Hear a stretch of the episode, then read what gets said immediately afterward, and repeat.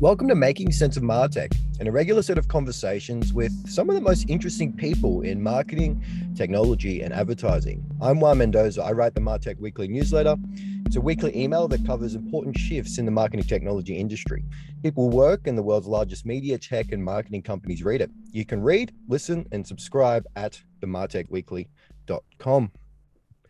Okay, today I am joined by Ben Shapiro and Phil Gamache.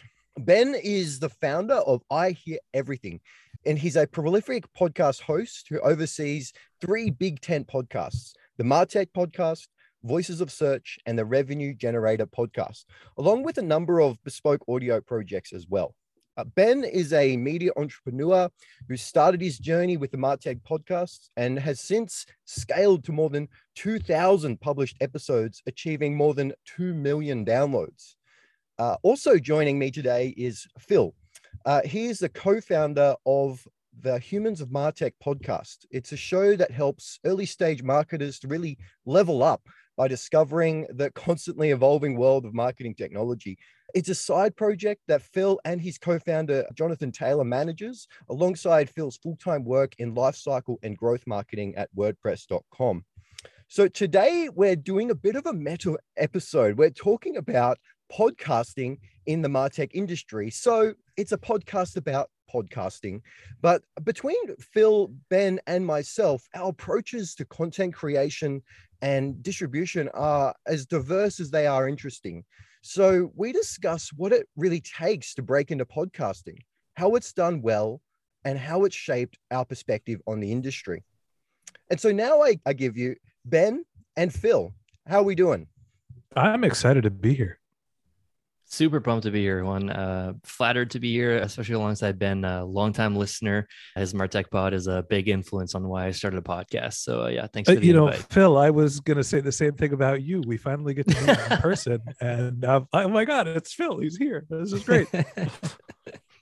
Well i'm very excited. I mean i think uh, between the three of us, we have a very interesting perspective on the Martech industry holistically, but also what does it look like to actually create content that people love to listen to? So uh, I'm going to start with some introductions. So um, I want to give our listeners a, bit of a snapshot into why you founded your podcast and how it's grown and changed over time. So, uh, Ben, how about you kick us off?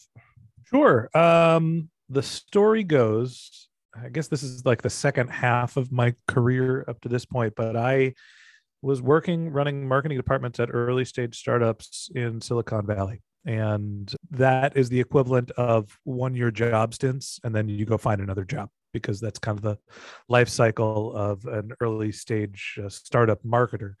And after my last job, I was just frustrated. I didn't know what to do. I started consulting, uh, not thinking that I was going to become a consultant, but I was taking on short term projects to pay the bills until I found my next job.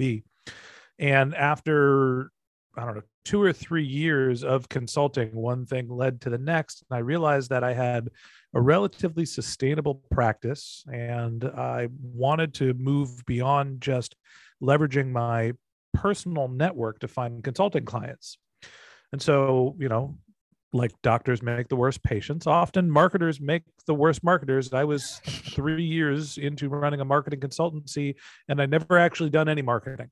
And so the first thing i did was start a content strategy and i was waiting waiting for immediate results which is not how it works. Um, but i started the martech podcast to try to not only meet prospective clients most of my customers were b2b saas companies but also you know potentially figure out a way to get the people that were listening to the content i was producing to hire me as well. It was really meant to be a lead generation practice and i guess i should say channel. And it was an experiment that totally failed. I never got a single lead from the martech podcast because fortunately the audience was growing relatively quickly. And before i put in the like monetization hooks of like, hey, you should hire me.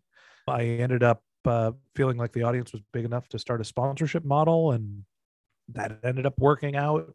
And then the next thing you know, I was off to the races and started building multiple podcasts. And now I'm here sitting next to Phil, happy as a clam. So that's, I guess, how I got started.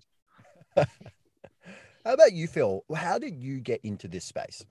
Yeah, so I've been kind of working in Martech for uh, about a decade now, both B2C and, and B2B. I kind of started in, in startups, uh, notably Klipfolio and, and Close.io, and uh, now I work on a bigger team at, WordPress.com. I also spent like a stint of uh, my career teaching as kind of like a side gig uh, my local university in Ottawa put on this kind of like boot camp program for new grads that kind of like taught them digital marketing. And it was taught by 10 different pros that were like teaching, uh, that were working and teaching at the same time. So I got a good taste of like just like talking about marketing, researching it, like diving into like practices. And I ended up like stopping doing that, but like continuing the teaching and the ranting in, in the form of rants on, on a podcast and kind of started the Humans of Martech podcast with Jonathan Taylor, who's at Klipfolio right now we started during the pandemic essentially like we were meeting regularly and just like jamming and, and ranting on stuff. And like one day we were just like why don't we just like hit record and, and like see if there's like something here that like other folks are kind of interested in. And uh, kind of like took out for took off from there. It's a bit of a passion project. It's still super young for us. Like we're currently hovering around like 60-ish episodes and our, our goal in, in season two is to like hit the 10k downloads uh, milestone. So like still a, a tiny tiny show compared to some of the stuff that Ben's accomplished. But our mission statement behind the podcast is to help future proof the humans behind all of that Martech. A lot of content out there is specific to like how to use the marketing technology, but not a lot of it is about like the industry and like the the career behind it. So we dive into like technical aspects like email domain rep, analytics, reporting, technical SEO, but a big portion of our show is covering like strategies and focusing on the people side of things like productivity, career strategy, when to quit your job, how to find a job at a company that you love. And one of the questions we ask every guest uh, that we have on the show is how they kind of balance their personal life and their work life and how do they remain happy. So, uh, yeah, it's been super fun so far. And we're going to dive into some of those things, but it's uh, like a, a, side passion, uh, more of like a side hustle for me right now. Mm-hmm. Phil, you're so you're so modest. Everywhere I look for Martech podcasts, you show up. So it doesn't matter how many downloads you're getting people are listening to the show and it's very visible. I feel like you're underselling yourself a little bit. I appreciate that, Ben. Thanks. and you know what, Phil? I like, I love the name. I mean, I know it's a bit of a play on words on, um, was it the Humans of New York or that sort of content project of interviewing people all over the place in New York and all these very interesting stories? So I like that, the Humans of Martech, because, you know, the Martech industry is so diverse. And there's so much diversity in how people do their work, in gender diversity. I think there's this, and also some racial diversity as well. There's just a huge, I think it's a melting pot of culture. I mean, I absolutely love it in that way. And I, I think that your name reflects that really well. But let's get into the practice of podcasting. And I want to talk about how podcasting is a really interesting channel and how content is distributed and mediated through various platforms. You could almost say that podcasting is is ancient as email in a lot of ways because it's been around forever but only recently has really sort of seen a lot of growth and a lot of people launching their own shows particularly the past three to five years but uh, podcasting operates on a very old open protocol, RSS, to distribute content. And, you know, back in the day in the sort of early web, RSS was a, a big way in which people receive content, articles. You know, I even use RSS today to collect links and research for the Martech Weekly. But on the other end, you have these platforms like Apple Podcasts, Spotify, Pocket Casts, and Google Podcasts, and, and, these other platforms that actually own the experience and the majority of the data that's collected from users from content being distributed.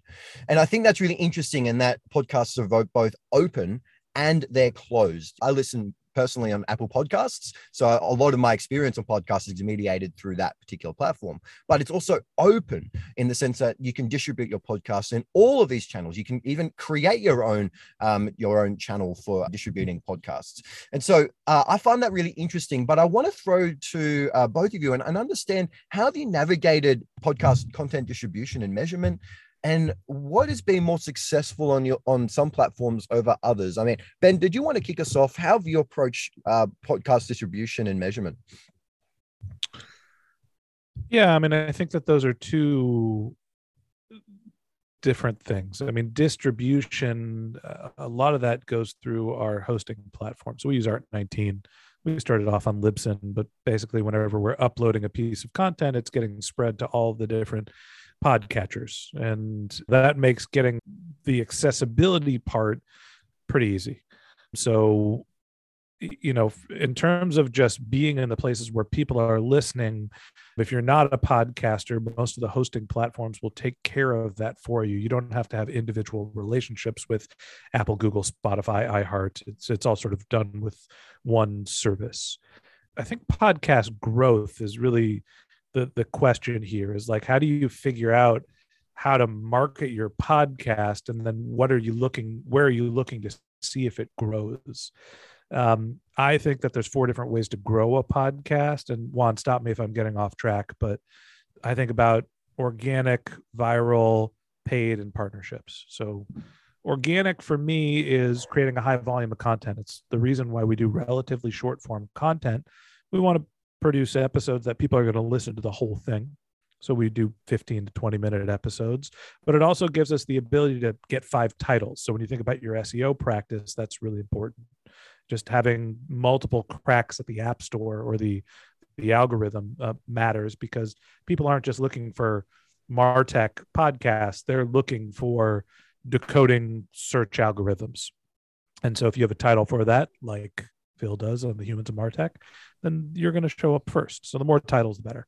Um, virality. Often people think about how do I get my guests to share your content. I think the guests are secondarily important. It's more about how do you get the other people who are involved on the podcast to share the content. So how are you getting your guests, not your listeners, to share the content? And a lot of that is prompting them and creating um, collateral or, or things for them to share most of what's differentiated us in terms of growth is our investment in paid. We do a lot of advertising on other podcasts. We've kicked the tires on social media, on programmatic advertising, all sorts of different ways to find marketers who listen to podcasts and put our content in front of them. And the last is partnerships, whether it be professional associations, doing thing like things like this, getting together with you guys you know we're all in the same sphere. We're all working towards similar goals. There's no reason why we actually have to compete right? People can listen to multiple podcasts so we should all be friends and we should all support each other and, and grow the industry.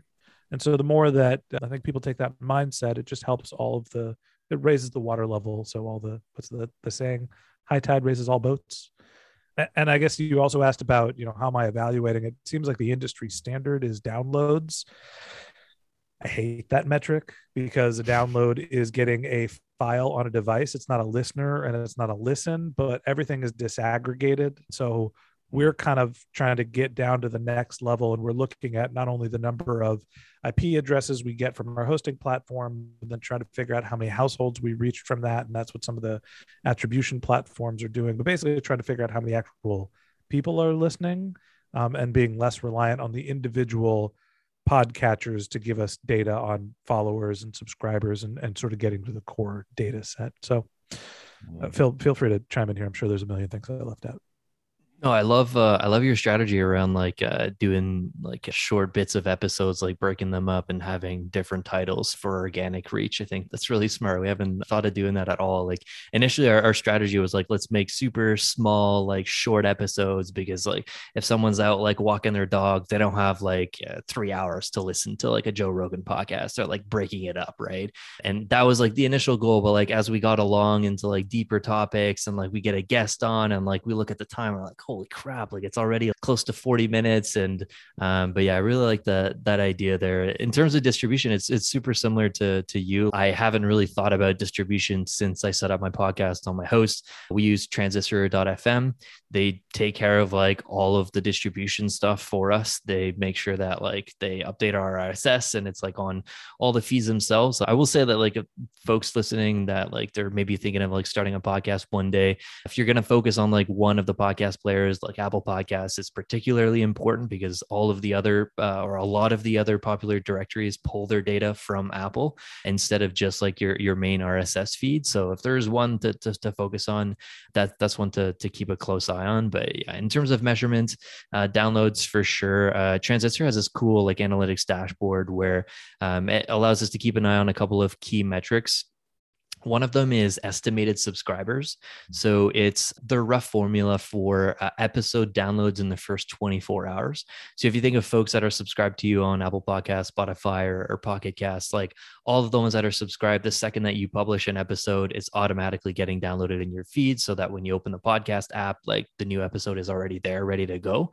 So usually God, the folks smart. that download it in the first 24 hours, they're likely to be subscribed to, to your show. So even though like the big players won't tell you exactly how many are subscribed. That first like 24 hours is a rough indicator of how many subscribers you have, but it's like not perfect, right? Like we we see the metric go up and down. Like we had Corey Haines on the podcast earlier in season two, and like estimated subscribers was like really high up, and then we had like some lower tier guests later on, and then like that number dropped a little bit. So like take it with a grain of salt, but obviously like first 30 day downloads is like my favorite like mainstay metric to kind of see that like episodes that we did like a year ago, uh, how many downloads did we get in the first 30 days compared to like how we're trending at now? That's that's what I'm looking at. But um, yeah, it's been interesting to keep an eye on like who are the most popular podcast apps for for digesting our content.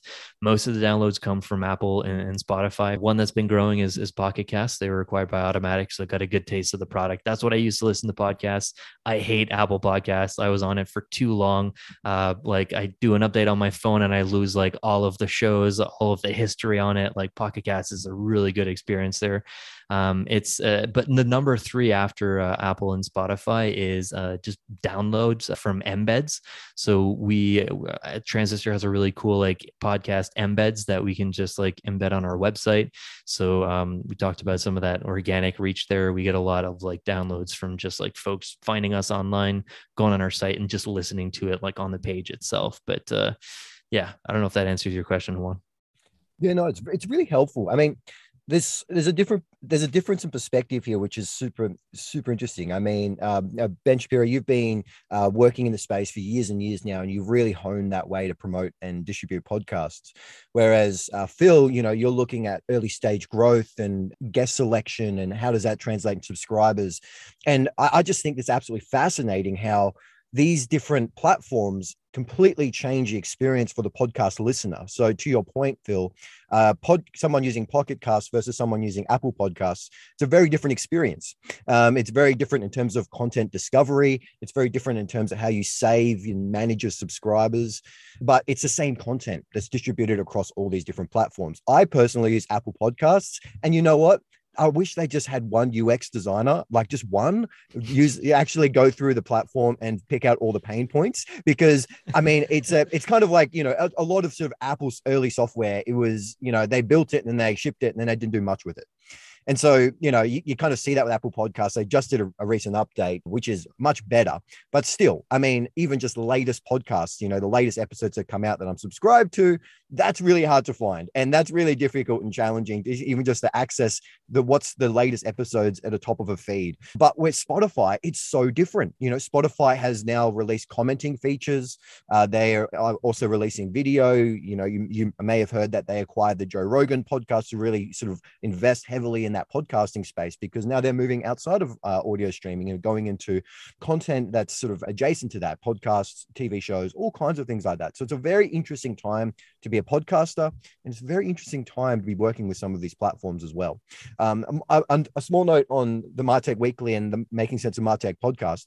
I mean, when I started the podcast, it was really born out of a need from my audience to ask me to go deeper into certain topics because I, I hmm. every week I'm featuring different things. I'm featuring uh, writers and contributors all across the web talking about Martech, and I would get emails back saying, "Hey, can you go deeper into these different topics?" And then I was thinking about oh, what's the best way to do that? What's the best way to sort of create the maximum amount of leverage with minimal amount of effort because I work full time, of course. Uh, but I was thinking, well, you know, wouldn't it be wonderful to have some of these people on and have a conversation about that particular subject matter or that content that they wrote and was popular on the the Martech Weekly newsletter? And so I started looking at this as a this is a way to kind of almost like a circle diagram where you have the podcasters going deeper into topics which uh, engages the uh, newsletter audience. The newsletter audience is helping me find those topics through what they're clicking on and what they're giving me feedback on. That helps me with the selection of those guests, and around and around it, it goes. And it's been very interesting over the past 12 months, seeing how that um, stretches out. And you know what? The biggest takeaway over that in terms of distribution is that my audiences are very different on both channels. I have voracious readers on the, the newsletter, and I have um, podcast fanatics that will listen to every single episode on the podcast channel. And audio and written content is so so different. I remember when I put out the the first idea for the podcast to my community, and they said, "Nah, we're not interested in that because we're readers. We're readers. You know, we don't like listening to things. We like reading content." And that to me was absolutely fascinating in terms of distribution. So now, since then, a lot of my thinking has gone towards well yeah let's find the voracious listeners the people who are um, very very much on podcasts and listening and learning through that way. So I, I think it's absolutely fascinating. But i want to move into our next topic and talk about speaker selection because like both of you i, I receive regular pitches from pr folks and founders of martech startups and all kinds of different people asking to join the making sense of martech podcast but there is a bit of an art and a bit of a science to how you actually find and select speakers. And what are those qualities in a great speaker? Phil, you just mentioned before you had Corey Haines on yours, which saw a bump in subscribes. Uh, but what has been that process? How do you find the diamond in the rough? So, Phil, did you want to kick us off? How do you go about selecting speakers? Yeah, sure. Most most of the pitches I get from uh, from email are, are from PR folks representing agencies or, or ad tech vendors. I get a ton of ad tech vendors. I don't know. It's like it's the name of our podcast, but like uh, the majority of them end up being like ad tech vendors. But actually, very rarely say yes to to pitches. Like uh, I think people think that like we're we're a huge show just because like they're they're looking for like a podcast to pitch and they just like copy paste that across like a bunch of podcasts and they send it back to their their clients but um yeah it's only happened a few times where i've like kind of agreed to it because it was a, a known name or someone i was kind of familiar with it most of the time i'll like just like reach out to someone that I'm familiar with because I follow them and like I'm a fan of their content. I know that they have something unique that they've shared before that I'd love to like just double down on and, and dive super deep with. Um, but it, it's evolved for sure. Like at the start of the podcast journey, it was just getting um, folks from my network on on the show and just like growing that out of Ottawa, Canada, into like bit more of like the Twitter sphere now. Like I'm pretty often on Twitter and um, listen and and and learn from a lot of smart folks on Twitter, even though like it's it's a bit of a cesspool uh, for for folks that are just like resharing the same content here and there. But there is like some some diamond in in, in the roughs there, and like you said, some of the folks like Corey that that we had on the show are folks that I've followed for a long time, many years, and have already learned from, and I know that like the listeners that we have are, are going to get a ton of value from them. So for me, like a quality voice in, in Martech is someone who has something valuable and unique to share. Uh, like I mentioned, like Twitter is just like a, a, cesspool of folks that are just like resharing the same advice over and over again. A personal brand is important. Your company should be a media company. Like you hear that over and over again. And I think that like you can often find these speakers who do the rounds on podcasts and they don't add anything to the conversation. It's just to like build their own personal brand or get traffic to their company's site. They don't care about adding valuable content in the ether. So that's that's what i'm looking for like diverse voices interesting perspectives and uh, unique takes. Hmm.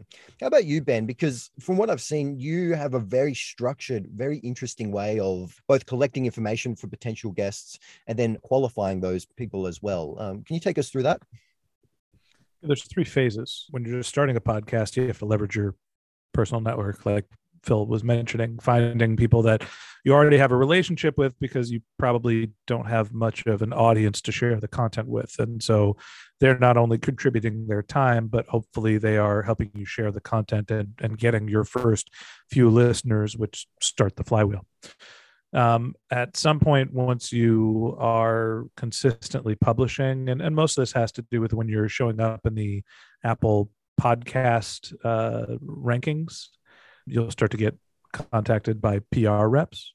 And you can't fill your entire podcast slate and there are some interesting people that'll come in and you have to sort of use your judgment to filter who feels relevant to your audience and then match that with who can you now get access to? Because you can reach out and say i the founder of the martech podcast and uh, you know we think you'd be great on the show. And you can reach out to people that are more aspirational and less in your direct network. Um, we scaled to the point where we get a big influx of or we, we see a, a I don't know, we get like 30 to 40 speaker applications a month. Um, and so our challenge is now not how do we find qualified speakers, but how do we choose between them?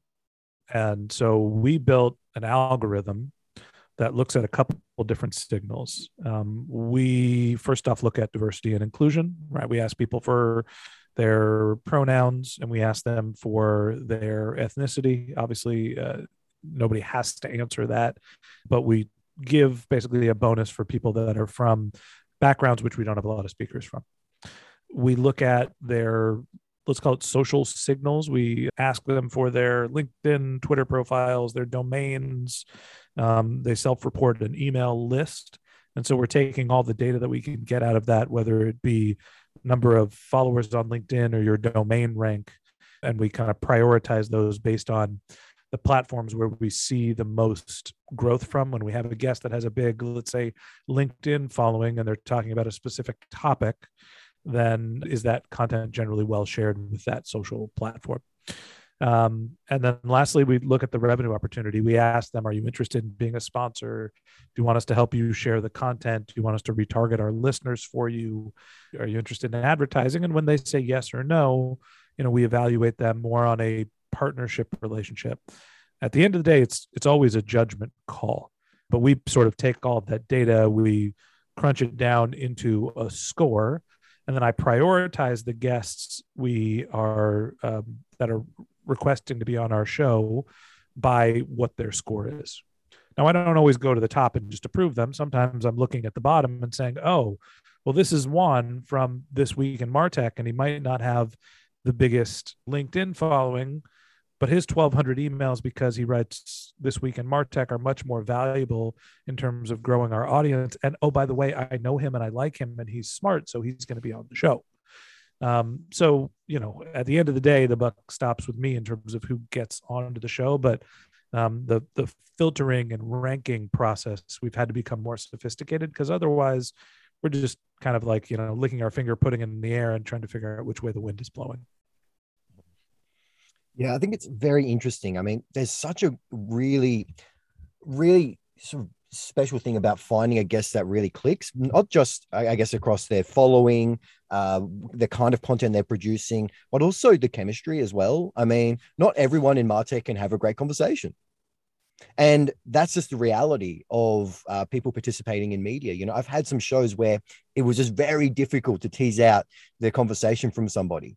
Um, or often you see this with particularly with b2b saas businesses is that they have to kind of toe the party line in a lot of ways you know? They they have to stick to the script. They've got a, their pr team that are ruthlessly editing the podcast so they can't really deviate or, or uh, look at different angles of a conversation.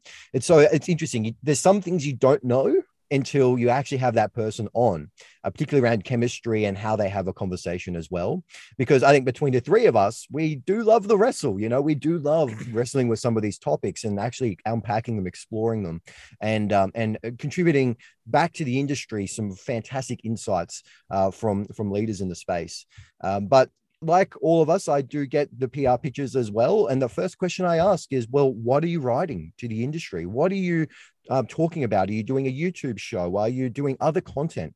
Give me something, one thing that is interesting and that you're actually contributing back to the industry. Because I personally think that there is sort of two types of people in Martech. There's people who are building the industry, and there's people who are trying to extract value out of it.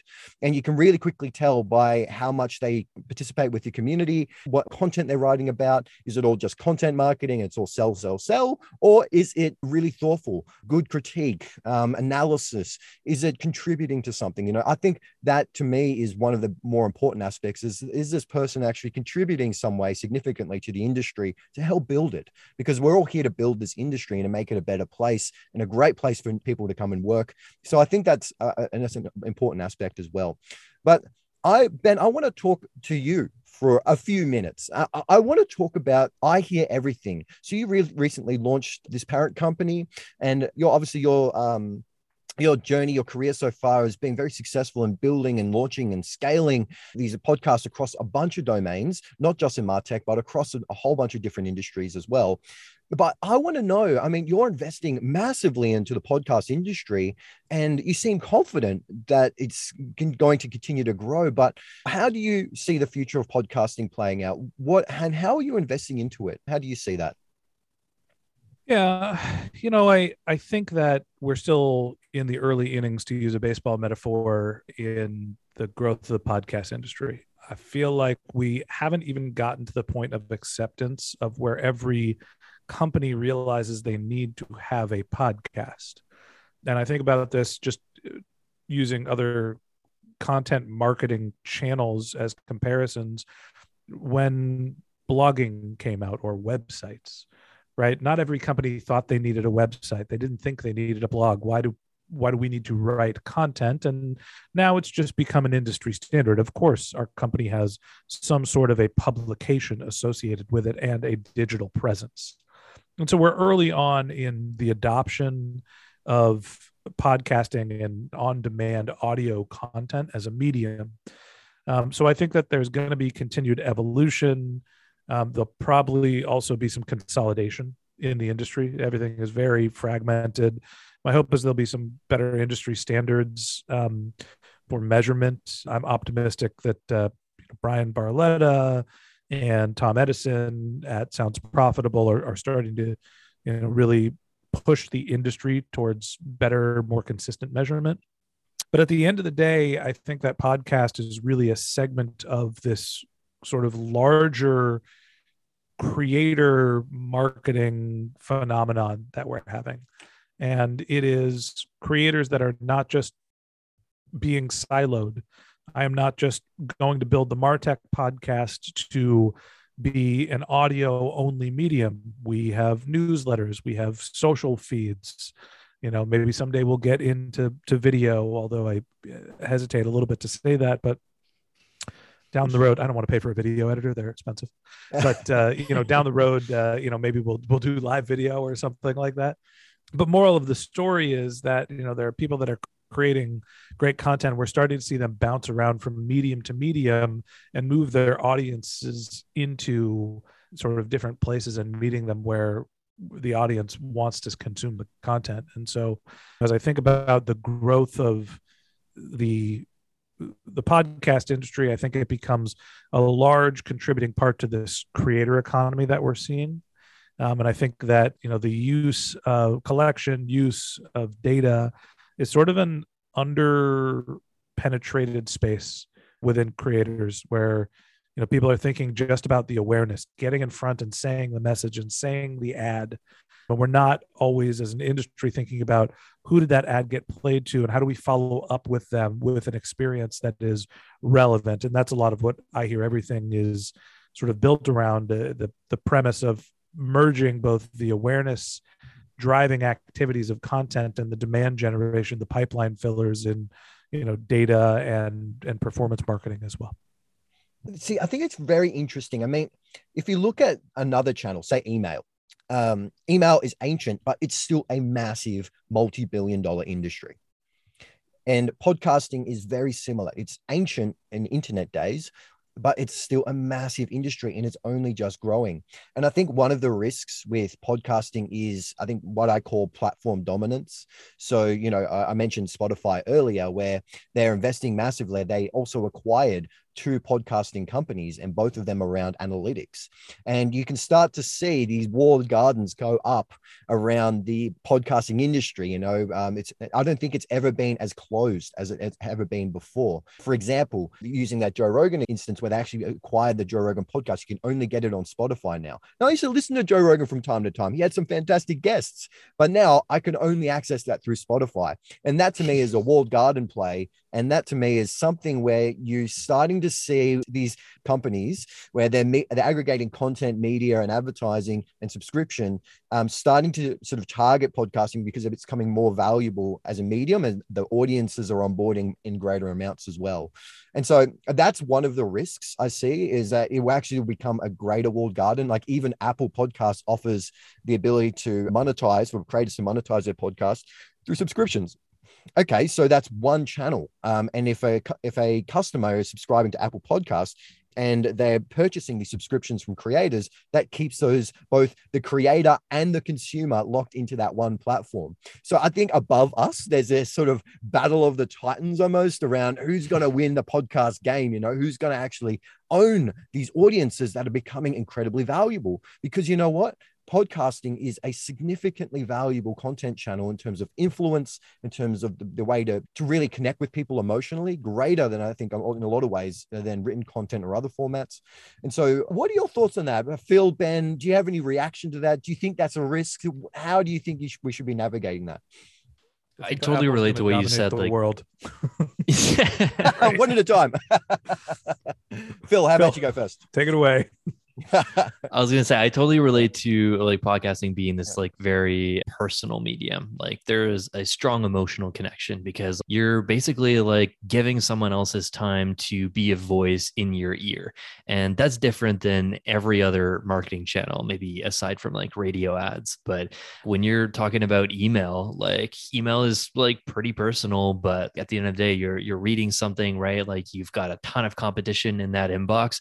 But when you're going to walk your dog dog or you're doing chores and you're putting on your headphones, you're giving your time, and that person has complete direct access to your ear and it's unfiltered and you can get really deep into conversations. So, um, yeah, I think it's interesting what you said too, Ben. Like, there, it feels like we're still like very nascent in terms of like um, the audience evolution around it. Like, I still have tons of friends that are just like, they think I'm crazy for having a podcast because they don't listen to podcasts at all. They still would rather listen to like music music when they go on a walk with their dog, but like I don't remember the last time that I listened to music when I went on a walk. Like it's always a podcast. Um, my my co-host like doesn't listen to as many podcasts as, as I do, but like um, I feel like it's so early in the in the in the journey of the of that industry. I think less about, and I made the joke earlier. Sorry if anybody didn't hear it while I was interrupting Phil, but I was like, isn't Apple just going to dominate the world and own everything? Um, and, and Apple and Spotify and maybe Google and Amazon are all going to duke it out at the top, and that's all well and good. And I don't think that there's going to be just like in digital content. I don't think that there is one winner, right? I think everybody mm-hmm. has a share, uh, sort of at the macro lens. I think of the that sort of next tier down of those large corporations are going to be buying up podcast networks analytics companies and we're starting to see this. There's you know sort of the the rest of the ecosystem as it ages is going to consolidate. So to me you know i think that there's a lot of opportunity for the people that are in podcasting or getting into it now over the next 5 to 10 years to build assets that not only can shape the industry but also that have uh, you know exit event potential. There's tons of opportunities in podcast analytics. Uh, obviously you know the the content aggregation you know we're focused on sort of the marketing side just because of the nature of my work and how I got started into podcasts of like how do people not only have podcasts but also make sure that the podcasts are helping their business. I, I think that we saw this in the broader media landscape right? Where there's these little studios that get gobbled up by the bigger studios, which get gobbled up by the holding companies. And so I think that we're going to see a lot of that in the next decade of, you know, some private equity firm comes up and buys all the business podcasts, which then gets acquired by Amazon, mm-hmm. something along those lines. Yeah, there's, um, so, there's you know, yeah, this it's interesting. I think the one example is the um, A16Z. So they're a, obviously they're a venture capitalist firm, but they launched their own. They've got a podcast, but they launched their own media brand called Future.com. So can you imagine how expensive buying the domain Future.com would be? They didn't say how much it was, but I imagine it runs in the hundreds of thousands of thousands. But they bought that domain and they invest massively in building their own media channel, and it sort of follows this narrative of every company is a media company, right? You're a media company that happens to to sell X. You know, you happen to invest in companies, you happen to sell consulting, whatever. But there is a lot of specific knowledge that goes into building a media company and to scaling it well and to having not just a perspective that helps your own business but perspectives that are diverse enough to actually play with some of the bigger media companies out there as well in this industry. But for martech i think the content sort of ecosystem around martech is still very early. I think it's very young. Even though the concept for martech's been around for more than a decade I think we're just starting to see the emergence of uh, like what you're doing, Ben Shapiro, with uh, with I Hear Everything. The emergence of these really serious media companies that are actually really going for it and building massive audiences and, and driving a lot of value in the in the industry. So I'm hoping that the Titans, as they battle battle it out, they leave at least leave some space for people to create their companies. You know, to create these wonderful channels where uh, they can create and and build innovative media products. So, but that's my piece. I mean, I I often think about plot platform dominance and the role it has in content creation because I'm a creator myself. I think that there's a, a, a level that we're missing, Ooh, which okay. is we're seeing large institutions, not Apple, um, but you know companies that are smaller creating media networks. So you mentioned A16 as an example. Yeah.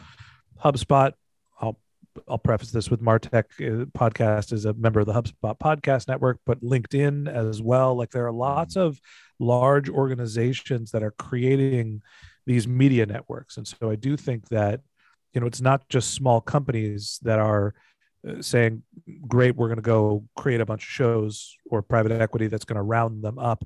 It's large companies are starting to say i'm going to have relationships with all of the independent creators and be more of an aggregation play um, and so i think that that's uh, just important to mention as well no, yeah, I, I think that's a very good point because even recently, I think a month ago, HubSpot uh, announced a creator fund.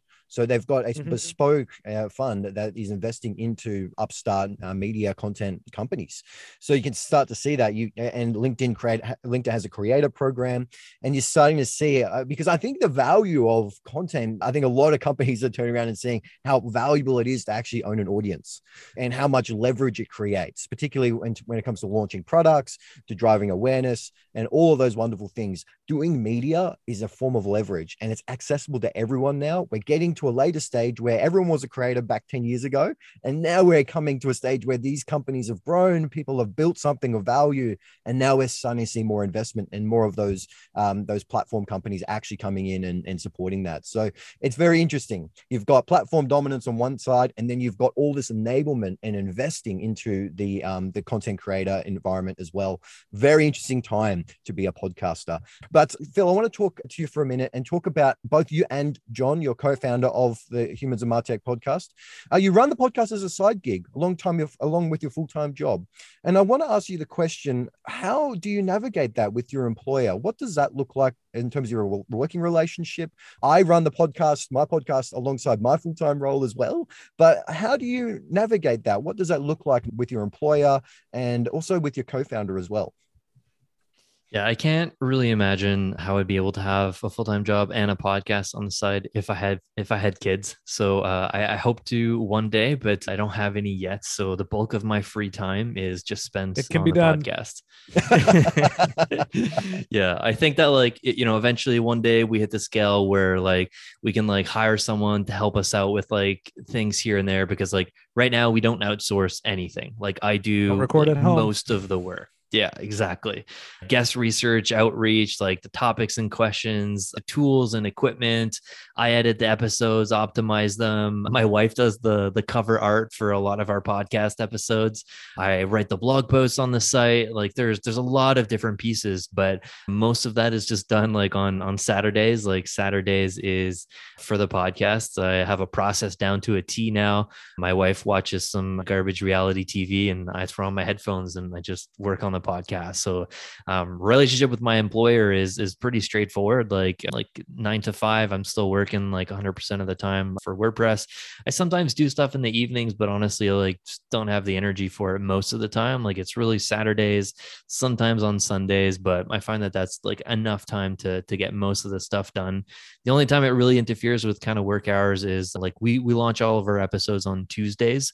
Um, so we do like one episode every week regularly. We drop on on Tuesdays, but I like pre-schedule, pre-write a lot of like our social promo. We have like a mini newsletter that we send out that we start doing as well. And all of that's kind of done on Saturday as well. So I have like 15, 20 minutes on Tuesday where I'm like pressing release on a lot of the stuff. But um, yeah, my employer is still very much my priority. The podcast doesn't pay any of my bills in my personal life. So I don't have to really rely on, uh, I don't really have any monetization plans for it anytime soon. Like it's really just a fun play right now. We don't get to like, have to listen to anyone else and tell us like what we need to talk about. No Juan controls like what we chat about. And so, yeah, I don't know if that answers your question, one.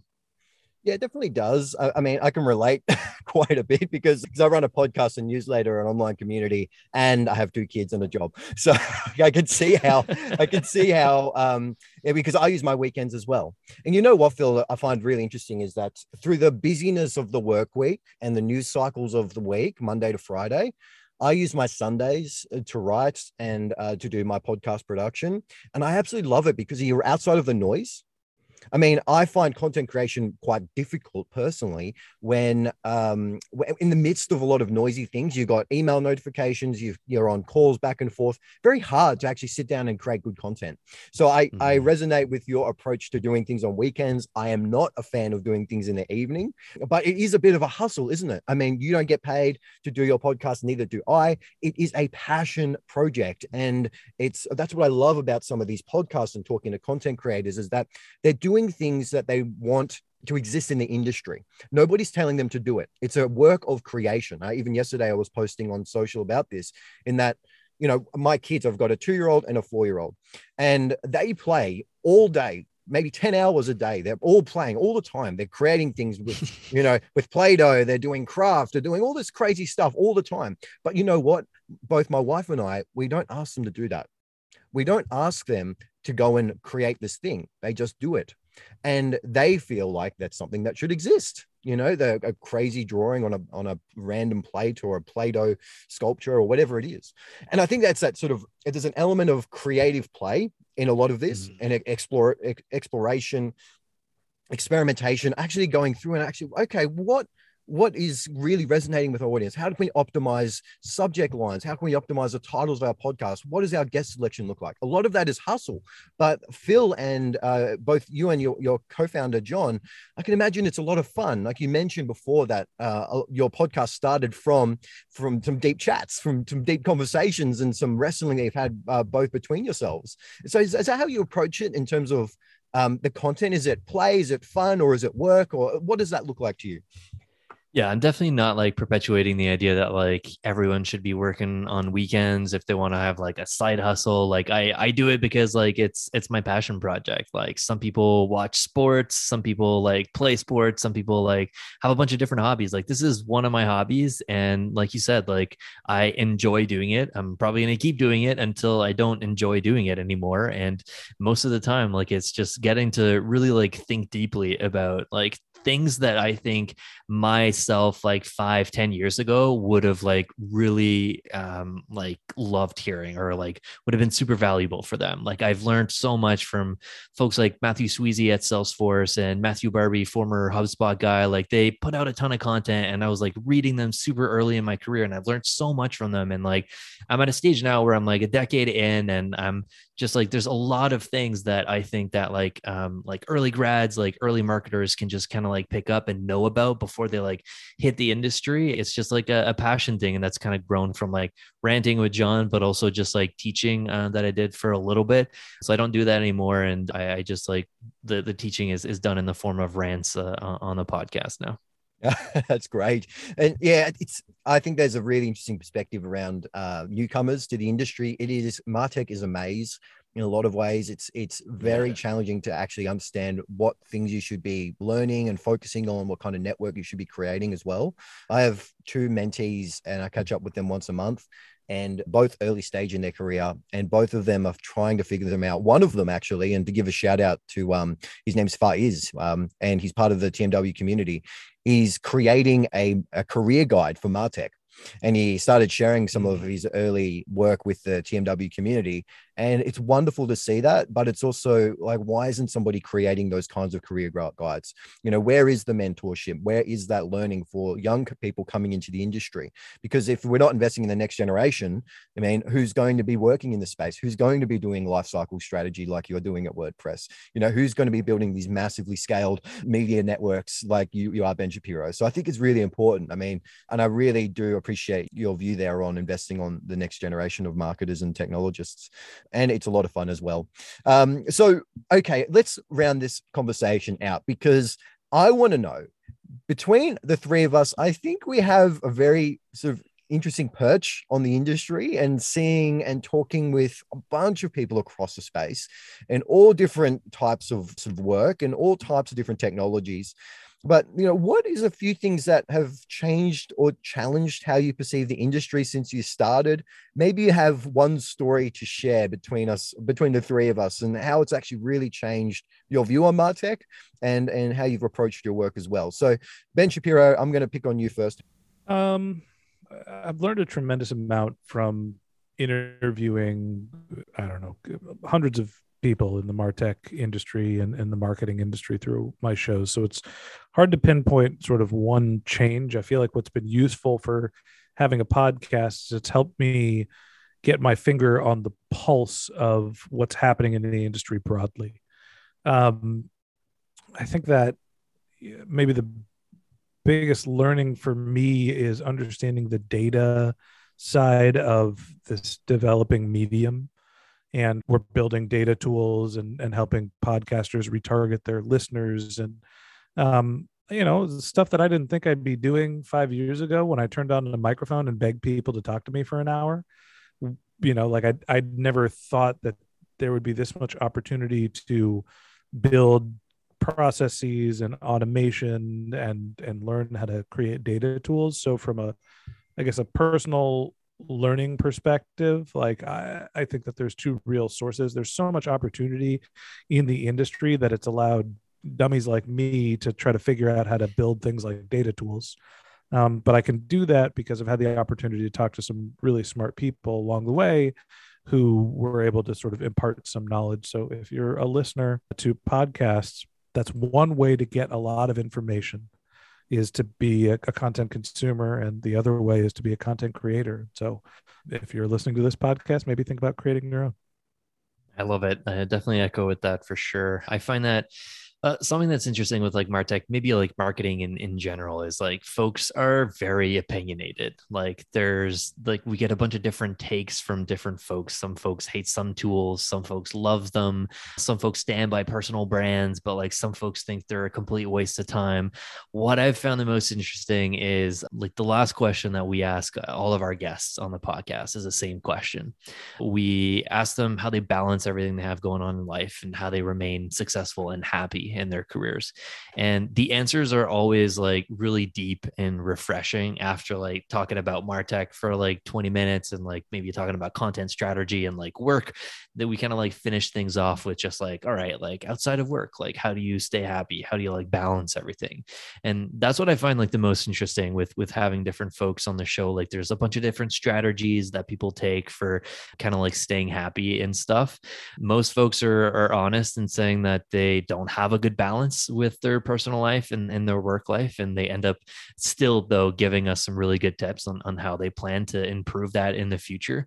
Many folks advocate for like trying different things so that you can discover what you love and double down on that sort of zone of genius. Because a lot of folks that we chat with are kind of like stuck in their jobs. And like one day they just took a leap, they tried something else, they found out that they loved it, and now they're like super happy in their career. So, um, yeah, it's been super fun. Like we we've heard from some folks that have like reached out from listening on the cast and um they've really like made it sort of like a mission and like made it worth our time. Like we had one listener who reached out on email and was just like, uh, I, I was stuck in this like dead end job, hated what I was doing. And I listened to like your Martech saga on Lifecycle.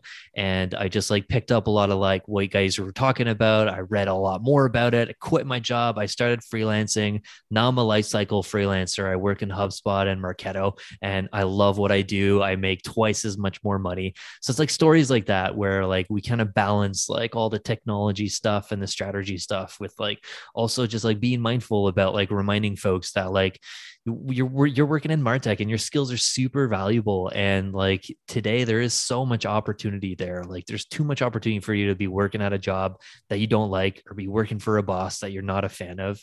So um yeah like maybe it's recency bias here but like one of the last folks that we we chatted with this will be an interesting episode one for you for you to listen to. We we dived into a lot of web3 stuff. I saw some of your your comments earlier this week.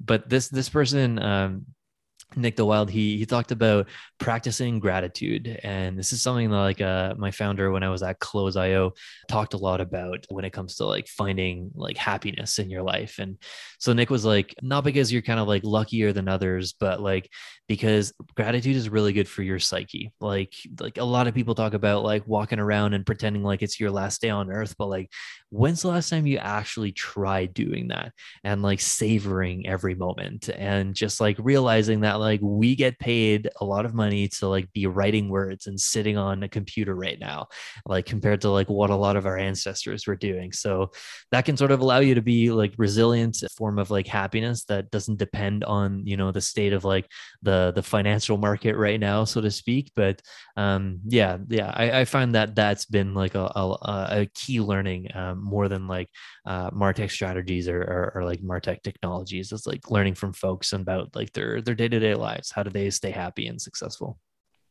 God, Phil's answer was so much better than mine. What he said, that's, that's really that's really good.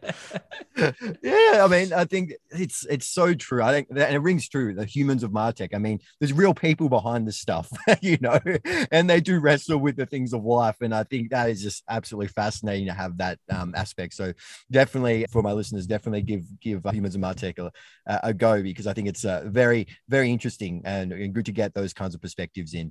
Um, but you know, I think for me, uh, I, I, think there's two things. I think um, I think embracing the wrestle and challenging agendas is probably the biggest things that have come out of my podcasting journey so far. So really early on, I had a, a bigger name come on to the podcast, and I wanted to talk about a certain topic. And I did my show notes. I sent that over a week and ahead, and I did all my prep. And I jumped on the podcast with this person, and they said, I don't want to talk about that at all. Um, I want to talk about something completely different. And at that moment, I realized, and they were actually quite rude about, it as well. Um, and at that moment, I realized, okay, people have a specific agenda they're trying to push here. And you know, I I now from now on I've kind of avoided those those types of people who are just trying to push a specific agenda or trying to sell a certain thing, and they're very aggressive on that because that leads into my second point, which is the wrestle. One of the biggest points of feedback I've received so far is, uh, and it first came to me actually when I interviewed a, a, a lovely lady. Her name was Jess Box, and she heads up growth for a company called Linktree. So they're um, really fast growing Australian startup, and they're in the sort of web CMS type space.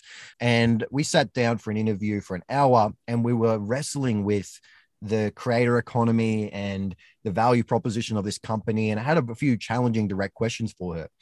But at the end, it really changed my perspective when she said to me, she said, Juan, I, I do interviews like this all the time.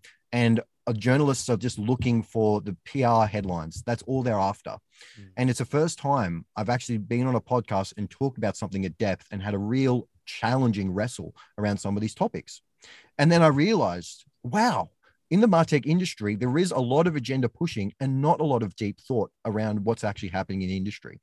So that's why I actually I really appreciate both the Martech podcast slash I Hear Everything and Humans of Martech and how both of you are actually really helping this industry wrestle with some of these topics.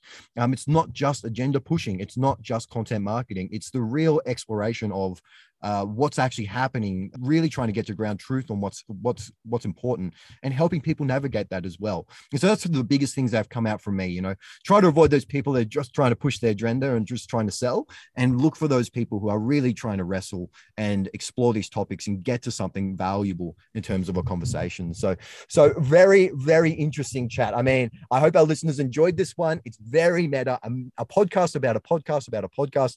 But I want to throw to both of you where can we find you on the internet? I'd love you to shout out your social handles and also where we can find your content and your podcast. Go for it, Ben. I'll let you go first. I was going to say you go first. Uh, Juan, first off, I, I enjoyed this conversation. Phil, it was great to meet you. Uh, anybody that's interested in what we're doing at I Hear Everything, uh, I Hear Everything is kind of the company and the brand that we use for corporate relationships, so sponsors and stuff like that. Go to iheareverything.com. Um, and under the I Hear Everything umbrella, we have three shows the Martech podcast, martechpod.com, Voices of Search, voicesofsearch.com, and then our new show, the Revenue Generator podcast, which is revgenpod.com. And uh, hey, guys, any, either of you, please come on the, the Martech podcast anytime you want. Love to have you as my guest. Yeah, I would love it, man. Uh, be uh, be honored for sure. I'm a huge fan of the the podcast. Uh, super fun. Thanks for having me on, uh, Juan. Um, you guys can find me on Twitter. I'm uh, G A M A C P uh, at Twitter. I like a little bit active on Twitter, mostly listen uh, to stuff, but pushing out new episodes there uh, all the time. Um, got got LinkedIn stuff going a little bit too. You can find me on LinkedIn, but uh, main site for the podcast is humansofmartech.com, powered by WordPress.com. But uh, yeah, you can find us there, publishing new episodes usually on every Tuesday. Um, but might be taking a break during the summer. Uh, TBD on that. But uh, yeah, thanks again, Juan. This is super fun. Oh, wonderful to have you both. And we will be regularly interviewing people who are featured every week in the Martech Weekly and delving into topics that subscribers care about. Uh, but people like Ben and Phil, who are really at the forefront of their industry. And so if you'd like to read and subscribe, you can head to the martechweekly.com. Until next time.